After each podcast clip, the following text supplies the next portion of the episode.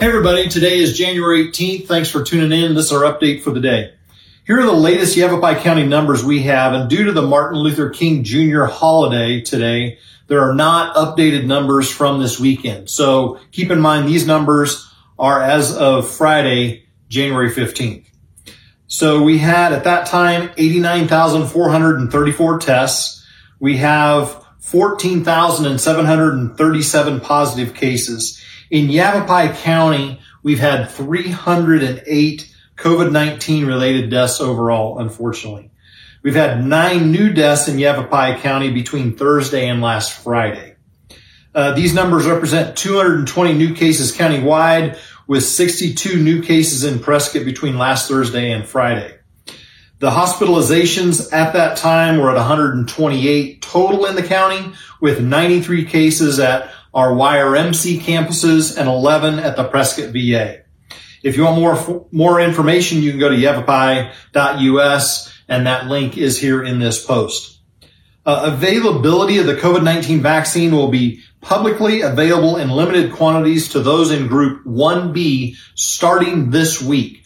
Vaccines are available to those in the following categories. Healthcare workers, of course, and most of those folks have already been vaccinated emergency medical services, long-term care facility staff, and residents. And I know there is an effort to get that out to those folks in those facilities. Education and childcare workers. And again, I know that Prescott Unified School District is vaccinating their educators later this week. Uh, then we have protective ch- services occupations and then adults 65 and over. Uh, that's starting on the 19th of January. I also know that there will be offerings of mass vaccinations in the coming week or two. Those plans are being finalized, so watch the news channels to find out more about mass vaccination sites here in the Prescott area. Here's some frequently asked questions about COVID-19 vaccine. If someone has had reactions to the flu vaccine in the past, can they still get the COVID-19 vaccine? The answer is yes but you'll be monitored a little longer after receiving the vaccine, probably about 30 minutes. Normal time to monitor folks after the vaccine is 15 minutes. Can you still get COVID-19 after the first dose of vaccine? And the answer is yes, but not as easily. Is there penicillin in the vaccine? The answer is no. And should you get a vaccine if you've had COVID-19 symptoms? And the CDC says to wait until all symptoms are gone before getting your vaccine. Uh, there is an update here with, or a link here with more information in that regard. Hey, today is the day our country honors Martin Luther King Jr.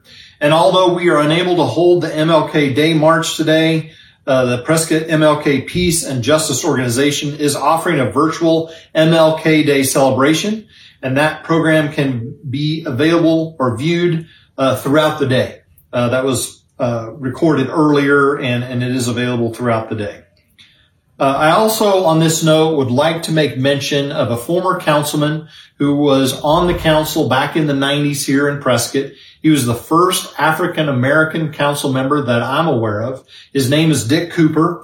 Uh, Dick Cooper has passed away. His wife, Lula Cooper, still lives in Prescott, but I do want to remember Dick Cooper and his service to the Prescott City Council and for all that he did and his leadership here in the city. Uh, we remember Dick Cooper and uh, Lula. We're grateful that you're still here in the Prescott area and thank you for uh, your leadership and the conversations I've had uh, with Lula.